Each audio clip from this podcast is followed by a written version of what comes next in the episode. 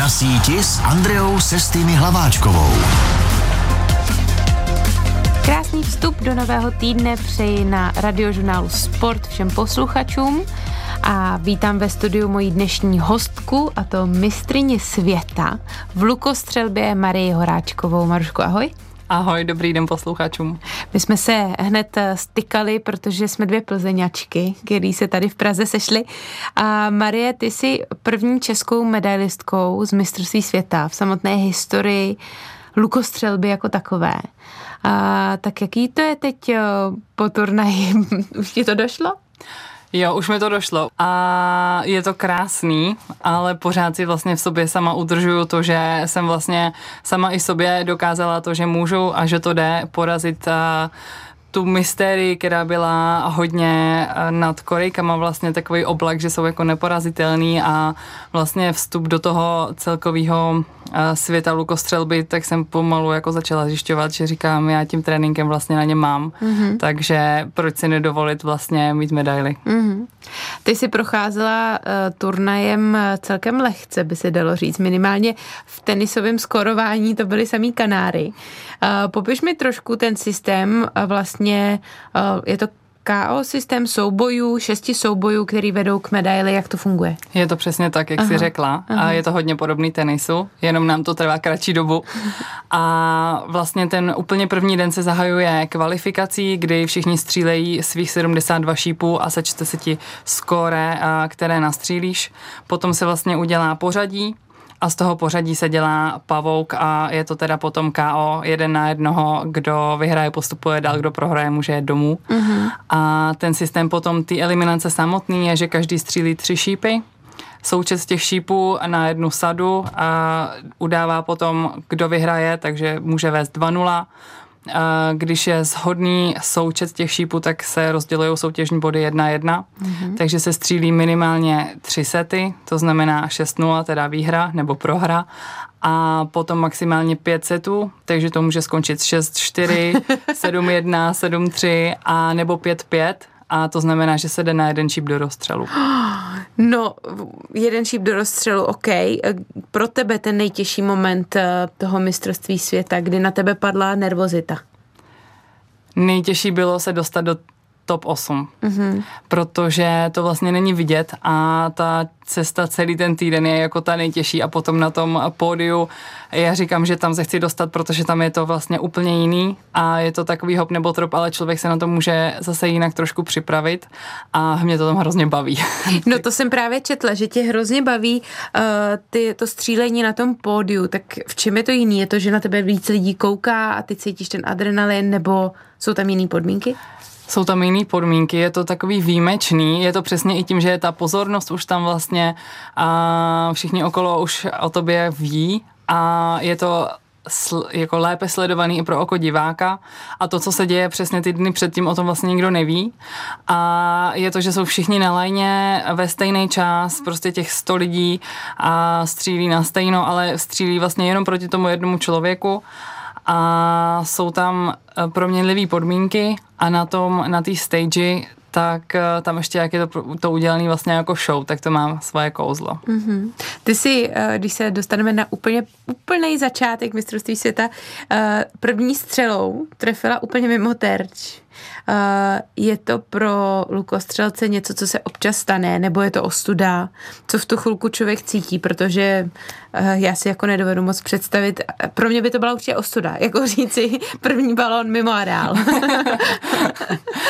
no a to bylo vlastně v eliminačních soubojích, kvalifikaci jsem nastřílela dobře a tam, on tam foukal hrozně moc silný vítr, fakt dalekohledy padaly a člověk jako měl občas co dělat i jako stát. A já jsem měla vlastně jenom devět čípů na to se skamarádit s tou střelnicí závodní, protože mě tam dřív nepustili, protože mm-hmm. jsem vlastně byla nasazená stop osmičky už z té kvalifikace. A měla jsem tam devět teda v uvozovkách tréninkových šípů a to nestačilo. A vlastně jsem byla překvapená, jak moc tam fakt fouká, protože na tréninkové střelnici to nebylo takový. A Jo, jako stane se, ale myslím si, že jednak v tom větru to nebylo nic ojedinělého A druhá, už nestalo se mi to poprvé, vlastně když jsem střídala kvalifikaci do Tokia, tak se mi to stalo taky. A, ale je to v tom, že se člověk musí rychle resetnout mm-hmm. a mhm. vlastně to zahodit a jít znova, protože ví, že tím ještě není, v, v tom momentu, kdy se to stalo, tak tím ještě nebylo nic ztracený. Mm-hmm. Jaký dopad má zlatá medaile z mistrovství světa v lukostřelbě na Marii Horáčkovou a její další kariéru? Tak o tom za chvíli na radiožurnálu Sport. Radiožurnál Sport. Marie Horáčková, mistrině světa v lukostřelbě, je dnes s námi na radiožurnálu Sport. Marušku, v rozhovorech po mistrovství světa mě zaujalo, že až teprve medaile z mistrovství světa, zlatá, k tobě dovede určité sponzory kteří by ti mohli vlastně pomáhat s vybavením, možná i nějaká finanční podpora. Co to teda konkrétně teď, když už víš po mistrovství světa, pro tebe bude znamenat? Jaká ta podpora přijde? Um, přijde určitě smlouvy vlastně s těmi největšími firmami, které jsou v lukostřelbě, to je uh, svět sám pro sebe. A um, tam vlastně dostat se do těch top týmů nebo do toho prostav je hrozně těžký a samozřejmě musíte objíždět všechny světové poháry a nějaký konkrétní soutěže, které třeba uh, pro Česko uh, nejsou tak jako atraktivní, ale jsou atraktivní pro ten lukostřelecký mhm. svět. Mm-hmm. A ty já jsem třeba ještě jako neobjížděla úplně, protože to je třeba cesta do Las Vegas a na halový závod. A já se přes tu halovou sezonu připravuju právě na tu venkovní, takže ty halový závody tolik nestřílím, ale letos jsme je zařadili, aspoň jsme jeli do Francie, do Nim a do Berlína tak eh, jsme vlastně zjistili, že i to jako pomohlo, protože v té hale je hrozně ještě víc důležitá hlava vlastně a ta mentální hra, protože je to na kratší vzdálenost, jenom na 18 metrů a ta desítka má v průměru 2 cm. Takže tam člověk musí být opravdu soustředěný mm. a hodně lidí v uvozovkách se umí trefit v té hale, nemusí ani tahat tolik liber a může to být... Co to znamená tahat libry? A tahat libry znamená, to se v librách se udává síla luku. Mm-hmm. To znamená, že já momentálně tahám jo. 44 liber, v přepočtu je to zhruba 17-18 kilo. Aha. A protože je to všechno vlastně z Anglie, že jo, anglické mm-hmm, jednotky. Mm-hmm. No, přerušila jsem tě, promiň. Každopádně eh, k těm sponzorům a k těm firmám, který si vlastně teďka eh, zaujala, tak eh, znamená to, že teďka si si, do teďka si si to vybavení musela hradit sama? Ne zcela mm-hmm. a naštěstí funguje dobrá podpora od svazu vlastně českého lukostřeleckého, takže tam, když se člověk dostane do reprezentace, tak minimálně jeden luk nebo aspoň část toho vybavení vlastně dostane a může používat po dobu, co v reprezentaci je. Takže to já jsem měla pokrytý. A potom teda s úspěchem z olympiády, tak jsem dostala nějaký další třeba dotace, takže jsem si mohla pořídit vlastně vlastní vybavení. A, ale takhle eh, je to, bude to velká pomoc, protože součást toho luku, tam máte vlastně střed a potom jsou ramena, což je ten ano. jako ten ohyb, ty lyže, laicky řečeno, tak ty by se měly měnit každou sezonu nejlépe nej, nejdíl za dva roky v tom objemu, hmm. co já střílím těch šípů. Šípy jsou potřeba dvě sady, což znamená 24 šípů na každou sezonu a to se uh, protáhne kapsa. Aha, no. aha. Eh, kdo ti ten luk nebo ramena, eh, středy a tyhle věci, co jsme se dneska všechno dozvěděli, kdo ti to servisuje? Zvládáš to sama? A to je vlastně, nemusí se servisovat třeba jako lyže, že se musí namazat, ale ten luk se servisuje tím způsobem, že se vlastně ladí na toho střelce, tak aby ty šípy lítaly co nejlíp jako k sobě a všechny do desítek. Samozřejmě k tomu je potřeba dobrý ten střelec, ale potřebuje se to kontrolovat po každém závodě, před každým závodem a jestli všechny ty součástky jsou utažený, jestli nepotřebuje třeba něco vyměnit, že už je to třeba opotřebovaný. Mm-hmm. A to se stará trenér Taťka spolu mm-hmm. se mnou. Mm-hmm. Takže si některé věci vozíš sebou náhradní, nějaký součástky?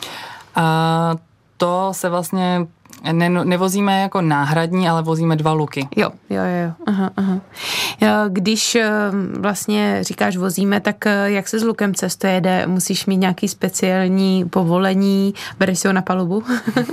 ne, na palubu si ho ne, rozhodně neberu, musí jít pod letadlo. Mm-hmm. A luk vlastně nespadá do žádného speciálního povolení. A momentálně se teda přiznám, ona se měnila legislativa, takže to mm. asi nechci mm. rozpitvávat, protože aby jsem neřekla něco špatně. Pak tě na letišti zastaví. Ah, Horáčková. stranou. To ne, to ne. Ono právě Luk šel jako ze zbraní vlastně pryč v české legislativě. Mm-hmm. Samozřejmě třeba ve Francii je to maličko jinak, tam ty luky procházejí větší kontrolou, ale nemusíme mít povolení jako třeba na zbraně. Mm-hmm. A, cestuje v kufru, který je, může cestovat, někdo si ho vozí přesně v kufrech, co, je, co jsou na zbraně, a speciální, jsou i speciální kufry na ty luky a ten luk je rozebíratelný vlastně Uh, jednou mi jednou kolega právě řekl, že ho rozkládáme na prvočástice. ano, aby byl co nejmenší. Zlatá medaile z mistrovství světa jí nepřinesla jen aktuální úspěch a pozornost sponzorů, ale také jisté místo na olympiádě v Paříži. Tak o tom po písnice na radiožurnálu Sport. Radiožurnál Sport. Na radiožurnálu Sport si dnes povídám s Marí Horáčkovou a mě zajímá, jak se holka z 33. místa na olympiádě v Tokiu dostane ke zlaté medaili na mistrovství světa lukostřelců jen o pár let později. Udělal si takový kus práce? Já si myslím, že si to postupně všechno sedá mm. a jako to Tokio byl takový milník, který vlastně mi otevřel další bránu v tom, že jsem řekla si, jo, že jsem vlastně dokázala něco, k čemu celý ten trénink jako směřoval ale pořád to bylo takový víc jako v nadějích, než jako úplně jistý a tím jsem si vlastně ujistila a samozřejmě ten trénink se zase odpíchnul a vejš a začala jsem zase střílet o něco víc a dostala jsem se na tu laťku vlastně, kam jsem chtěla a že už vím, že jsem fakt dobře konkurenčně, konkurence, konkurenčně, konkurence schopná. Mm-hmm. Um, tak uh, si myslím, že to je jenom pokračování, že to není jako úplně nějaký odpíchnutí se od nuly. Mm-hmm, No od nuly určitě ne, dostat se na olympiádu je obrovský úspěch. Uh, jak na to Tokio vzpomínáš? Prožila jsi to hezky, nebo si měla nervy, zklamání, očekávání, nebo, nebo jsi měla na, naopak vlastně skvělý pocit, protože 33. místo není k zahození? Já jsem měla hrozně smíšený pocity a ještě k tomu vlastně, že jsem se kvalifikovala až na poslední možnost, takže vlastně te, jenom měsíc před olympiádou, tak jsem a ještě v chvatu vlastně všeho zařídit, dozařídit, dotrénovat a neměla jako úplně čas přemýšlet jako nad tím, jak bych tam chtěla jako skončit nebo tak. Chtěla jsem tam prostě dobře střílet a užít si to a vlastně odvíct si tu zkušenost toho závodu samotného, protože kolem toho je vlastně taky hrozně velká taková bublina a co to je olympiáda a sahnout si na to může jenom někdo. A po té olympiádě jsem si vlastně řekla, ty teď eh, to vlastně nic tak hroznýho není, co se týče toho mýho závodu. Mm. A co se týče potom celé té akce, tak to je fakt ohromný a moc se těším do té Paříže. Mm. A to Tokio beru jako velký, velkou zkušenost a čerpám z ní doteď. Hmm. Když eh, zmiňuješ, že jsi se na, do Tokia kvalifikovala na poslední chvíli, tak teď jsi úplně opačné pozici. A místo v Paříži máš jisté. Eh, jak moc se ti mění ta příprava nebo vlastně na skládání té sezóny, který tě čeká? To se mění vlastně tím, že opadne takový to soustředění se na závod ještě na ten kvalifikační, kdy, jsou ještě, kdy budou ještě dvě možnosti, takže tam moc držím palce našim klukům a všem ostatním sportovcům z Česka. A No a budeme to vlastně směřovat k té k olympiádě jako takový. Samozřejmě první vrchol bude mistrovství Evropy a potom ta olympiáda asi za dva měsíce. Mm-hmm. A už víme, nebo víme, jaký je systém té olympiády, jak se tam střílí, protože to je fakt speciální, takhle se vlastně nestřílí nikde jinde. A tam jsou vlastně všechny ty souboje už od prvního, tak jsou právě na těch pódiích. Aha. Nejsou, jako jsme na to zvyklí na světovém poháru nebo je na to mistrovství světa. Takže tam třeba odstřílíš kvalifikaci, čekáš dva, tři dny, když třeba nemáš ještě družstvo nebo tým, tak eh, čekáš dva, tři dny na ten svůj a vlastně během těch tři, třech dnů se odstřílí všechny první kolo nebo dvě a ty vlastně nevíš, kdy budeš, jestli budeš ráno nebo večer, mm-hmm. tak uh, s tím se potřebuje nějak operovat, ale vlastně uh, nejvíc tady z té akce jsem si řekla, že vlastně potřebuju se naučit zvládat ty pauzy, mm-hmm. protože to je vlastně to nejtěžší a i když je třeba pauza jenom hodinu, dvě, tak uh, co vlastně s tím, protože jsme zvyklí jet vlastně pořád a mm-hmm. v kuse. Mm-hmm. Uh, poprat se s tou hlavou, která v tu chvilku bude nad něčím myslet. A to místo, který si vybojovala na olympiádu v Paříži, je jisto jistě tvoje? A já bych řekla, že z největší pravděpodobností samozřejmě uh, asi se uskuteční nějaký nominace nebo potřebuje s vás uh, mm-hmm. potvrdit teda a finálně mě nominovat příští rok. Mm-hmm. To, to znamená, že teda musím potvrdit uh, formu. Momentálně bohužel je um, jako smutné vlastně situace uh, v reprezentaci ženský lukostřelby, že vlastně na příští rok zatím uh, nemá nikdo jiný reprezentační limity splněný, ale uvidíme, ještě jsou nějaký další závody, takže doufám, že ještě tým bude doplněn. Mm-hmm. Co Maruško, když půjdeme k těm úplným začátkům, tak od kolika let ty se věnuješ lukostřelby? Já vlastně můžu říct, že úplně od miminka, protože jsem se vlastně na střelnici v uvozovkách narodila a mám i fotku, kdy jsou mi tři roky a mám plastový luk s, s šípy s přísavkama, kde střílím. A, ale musím říct, že asi jsem to dobře odkoukala od všech na střelnici a od rodičů, protože eh, mám i usazeno, to znamená, že se mi tětiva dotýká obličeje. ale pak jsem svůj první luk dostala k pátým a narozeninám a ten mi ale segra zase hnedka zabra- začala mhm. brát. Takže profík hned od začátku. A ty, co by si řekla, že je takovou správnou průpravou, protože ne každý vyroste v lukostřelecké rodině jako ty, nemá k tomu tak blízko, začne třeba až v pozdějším eh, dětském věku. Tak eh, jaká je ta průprava běžná? Samozřejmě je důležité mít takovou tu všeobecnou jako kondici, aby se, aby to dítě umělo být jako všestraný. A potom klíčový je jednak, co mě táta taky celou dobu jako omílal o hlavu, být jako trpělivý a umět jako sebe vlastně ovládat a mít takový cit uh, pro tělo a pro vlastně pro to zamíření a pro, to, pro ten výstřel jako takový a umět vlastně ty pohyby se skládat dohromady a mít jak vlastně dobrou, dobrou koordinaci. Uh-huh, uh-huh. Ty pocházíš z Plzně, což je střelecké velkoměsto, protože uh, dost o tom vím z vlastních uh, mládežnických let, kdy kolem mě uh, nejenom Katka Kurková, ale ostatní stříleli a bylo to dáno díky rodičům, že ze zbraní to bude právě luk, nebo tě lákal někdy něco jiného? No, rodiče vlastně nikdy nic jiného nestříleli, ale s tím, že my vlastně trénujeme na armádní střelnici v Lobzích, tak eh, tam ty zbraně jiný kolem jsou a já jsem si sama zkusila střílet i z něčeho jiného, ale mě to hrozně nešlo. Opravdu? Opravdu. a neumím vlastně třeba na, jenom na, když to tak řeknu, na blbý vzduchovce, tak uh, dát vlastně mušku a hledí dohromady, protože my máme vlastně jenom jeden záměrný bod a to mi dělá hrozný problém. A tvoje maminka, na kterou vzpomínáme, byla také lukostřelkyní a olympioničkou. Tak eh, jak moc ty si pamatuješ to, že ona ve tvých jedenácti letech eh, vlastně střílela za Českou republiku na olympiádě v Pekingu?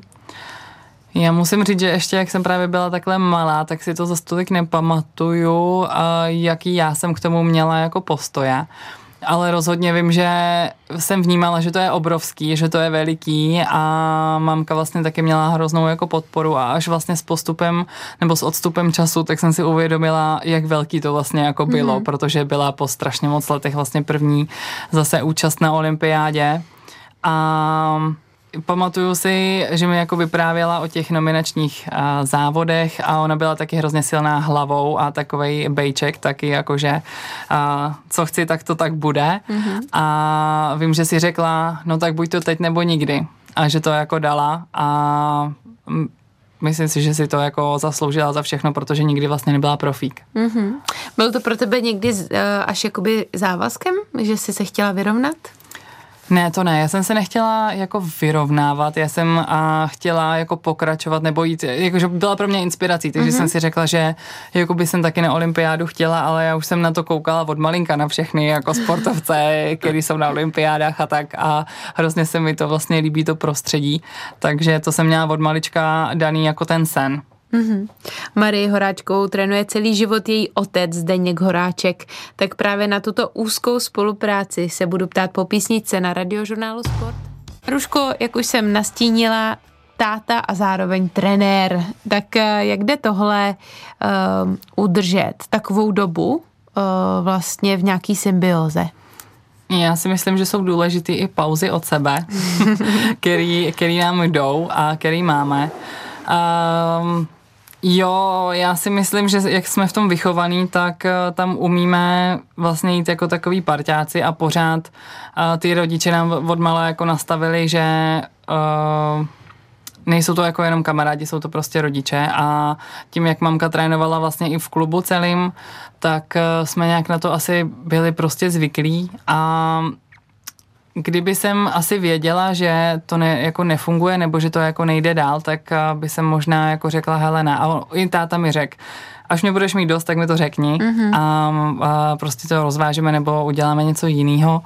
A já jsem uvažovala, i jsem mu to říkala, ale pak jsem si řekla, ty jo, vlastně, ale nám to jako funguje a pořád ta výkonnost stoupá výš a výš, tak proč to jako měnit? Mm-hmm a nežijeme spolu, tak to si myslím, že je taky jako k tomu sportu benefit, že vlastně nemáme pořád sebe a vlastně si potom sebe navzájem na těch výjezdech užíváme. Hmm. S kým dalším eh, trénuješ nebo spolupracuješ, kdo je v tom týmu nejbližším u tebe? Martin Kubec, což je můj kondiční trenér taky už dlouhý léta a on teda taky umí dost eh, poradit hlavou a nebo mě vyburcovat naopak k těm výkonům. A pamatuju si taky, kdy mi říkal, no to víš, no, tak uh, já už teď víc udělat nemůžu, protože prostě fyzicky si připravená fakt dobře, ale s tou tvojí hlavou tu ti jako neodpářu, no. Když mluvíš o té hlavě, eh, patří k tomu určitě mentální příprava. Ty jsi dokonce spolupracovala s armádní psycholožkou. Uh, jak na tom vlastně děláš teď? Máš někoho, komu můžeš zavolat, s kterým vlastně řešíte ten přístup třeba zrovna eh, v rámci olympiády v Paříži, kde budou ty pauzy. S kým se poradíš, jak na to?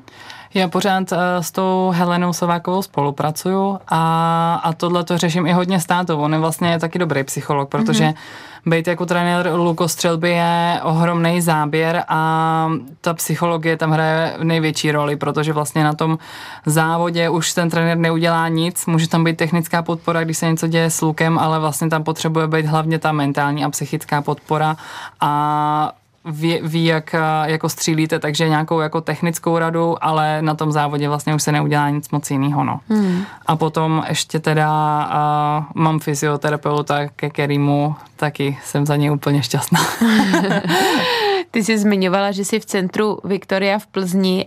Co vlastně lukostřelkyně nad rámec nějakých klasických sportovišť, jako je posilovná, předpokládám nějaká kondice, která se dělá na, na stadionu nebo v, v lese pomalu, mm-hmm. potřebuje konkrétně? K té přípravě lukostřelkyně? Vlastně nic uh, moc dalšího, protože přesně všechno se dá dělat jednak ve volné pří, přírodě a nebo jedině ještě bazén na plavání. Mm-hmm. A, ale pak ta střelnice a posilovna to jsou největší, nebo dva prostory, které nejvíc navštěvuju hmm. přes celou přípravu. A pak teda regenerace, no ještě. Hmm. Když eh, jsme zmiňovali, že ta tvoje zlatá medaile z mistrovství světa byl vlastně první historický úspěch eh, tvýho sportu, tak to trošičku předesílá tomu, že nejsme úplně lukostřelecká velmoc. Kde ve světě jsou ty nejlepší podmínky pro lukostřelce, kde rostou jak eh, houby po dešti? No, je to Korea určitě, ale tam to je systémem, je to i vlastně tou náturou a tou mentalitou jejich. Ty Aziati obecně uh, jsou velice dobří a potom, co se týče Evropy, tak ta Evropa, tam je třeba právě, jsme říkali, že v Evropě je hrozně těžký se dostat na olympiádu, protože tady máme hodně zemí a všechny jsou velice dobrý a mm-hmm. hodně vyrovnaný. Ale takový, kde mají vlastně silný týmy, tak je Holandsko, Itálie, Francie, e, teďka vlastně Velká Británie a potom USA, Amerika, kde ale na to, jak je to velká země, tak e, tam je hodně lukostřelců, ale nedělá jich moc právě tu olympijskou disciplínu. A, ale když už jsou, tak jsou dobří. Mm-hmm. A potom se střílí i v Jižní Americe, ale ty nejsou zase tak na top levelu. Mm-hmm. Co více by mohlo motivovat české děti začít s lukostřelbou než titul mistrině světa, který si z Berlína dovezla plzeňačka Marie Horáčková? No, Maruško, věříš, že ta pozornost eh, přivede i více dětí do základen lukostřeleckých klubů po Česku?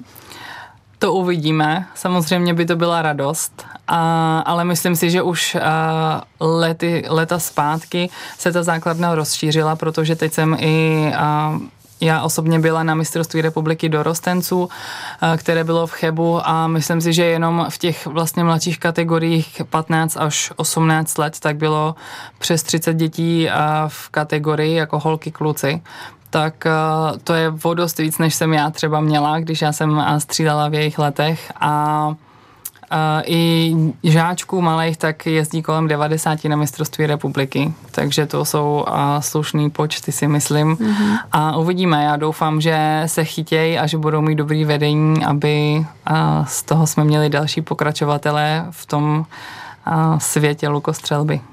Já si teď dovolím citovat tvého tatínka, nejen tvého trenéra, ale šéfa lukostřeleckého svazu. Pro českou lukostřelbu je to dobrý signál. Dá se tady dělat na vysoké úrovni. Výhodou je, že ji může dělat každý, kdo má chuť. Ne všichni můžeme hrát fotbal, hokej, basketbal. Co si tady nadřete, nastřílíte, to je vaše. Stojíš se tím? No určitě. Hmm. Myslím si, že to je výjimečný ta lukostřelba v tom, že právě dá se dělat v každém věku a Samozřejmě ne každý se dostane na takovou úroveň, ale je, ta lukostřelba má ohromný záběr jak jako do hobby sportu nebo do hobby nějakého vyžití, tak uh, do toho sportu samotného. A je to i tak, že někdo prostě není schopný třeba běhat nebo není tak narostlej, takže mm-hmm. může zkusit třeba střílet z luku a třeba mu to půjde. Mm-hmm. Jak lehký je teďka pro děti začít? Eh, jako co se týče eh, poslouchána s maminka s dítětem, který mm, po zahradě rádo střílí, tak si řekne a, a co teď? Kde najde nějaký klub?